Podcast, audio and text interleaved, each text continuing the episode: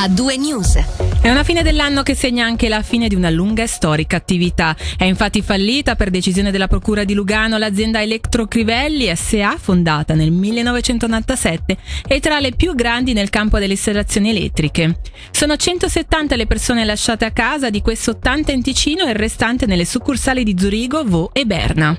Eravamo a conoscenza di alcuni problemi di liquidità, ma non ci si aspettava un fallimento, hanno affermato questa mattina dopo aver appreso della notizia i sindacati interpellati dalla regione. Per noi c'è Lorenzo Ielmini, responsabile regionale del Luganese di OCST. Sì, è una pessima notizia, sono quelle notizie che non vorremmo mai dover commentare e soprattutto e ancora di più in un periodo eh, natalizio. Si sapeva qualcosa di, di, di, difficoltà da parte dell'azienda, non si sapeva che le difficoltà erano a questo livello e dispiace che il datore di lavoro non si sia impegnato prima a consultare e contattare anche le parti sociali per trovare delle soluzioni. Ma l'unica cosa che a questo punto noi possiamo fare è chiedere l'insolvenza, cioè recuperare quantomeno lo stipendio eh, che non è stato versato, cioè quello di eh, dicembre evidentemente eh, rischiano di perdere anche eh, altre eh, indennità che avevano maturato nel corso dell'anno e questo eh, dispiace soprattutto per i dipendenti. Spesso in queste situazioni si parla di un piano sociale a questo punto?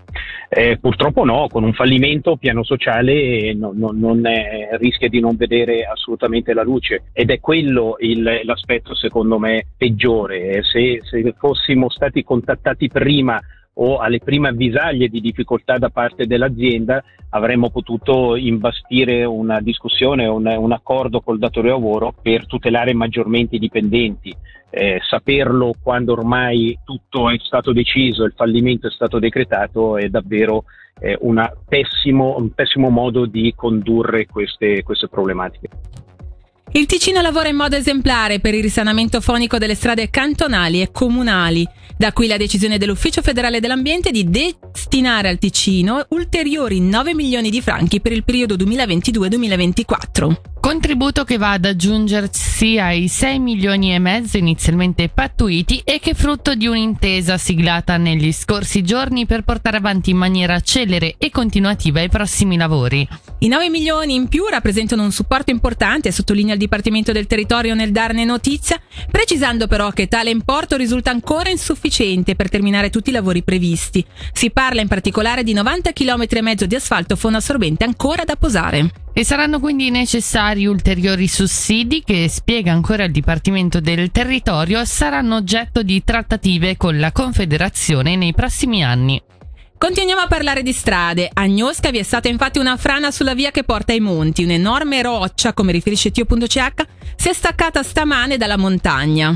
Fortunatamente in quel momento la strada era deserta, non vi, non vi, sarebbero quindi feriti ma solo danni materiali. L'accesso alla via normalmente regolato da una transenna è completamente bloccato dall'enorme roccia che ha distrutto il guardrail e manto stradale. Andiamo a Ronco Soprascona dove prosegue la politica di investimenti volta a rilanciare l'attrattiva del paese arginando al contempo il declino demografico degli ultimi anni.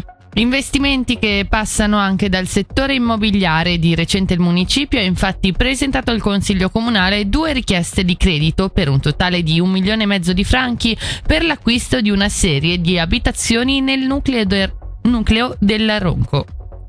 L'intenzione è di affittare questi spazi in modo permanente, magari anche ad artisti che così potranno contribuire con le loro attività espositive ad animare la vita sociale e culturale di Ronco Soprascona, come ha spiegato il sindaco Paolo Senni in un'intervista alla regione.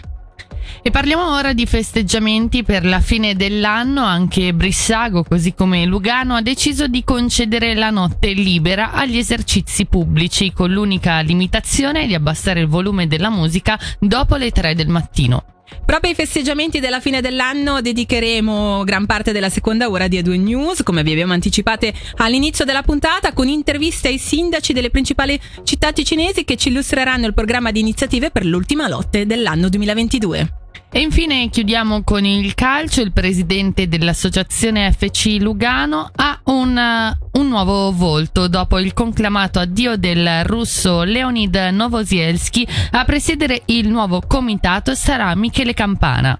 Quest'ultimo sarà affiancato da Luca Baldo nel ruolo di vicepresidente, mentre gli altri membri di comitato saranno Emanuela Casarin, Paolo Ortelli, Ivo Wenger e Marcio Mellini. Sentiamo un assaggio dell'intervista al neopresidente che sentiremo fra un'ora in A2 News Sport, l'intervista a Michele Campana e di Angelo Chiello. Ma una svolta potrebbe esserci nel senso che eh, essendo cambiata la proprietà della, della SA più di un anno fa, Adesso è venuto anche il momento di andare a stabilire quella che sarà la strategia di presenza sul territorio dell'associazione e quindi del calcio giovanile femminile, maschile, seniori per i prossimi anni. Il potenziale sicuramente c'è, la volontà di investire più soldi rispetto al passato c'è anche, bisogna riuscire a tornare a produrre dei giovani che abbiano il potenziale di eh, arrivare in prima squadra.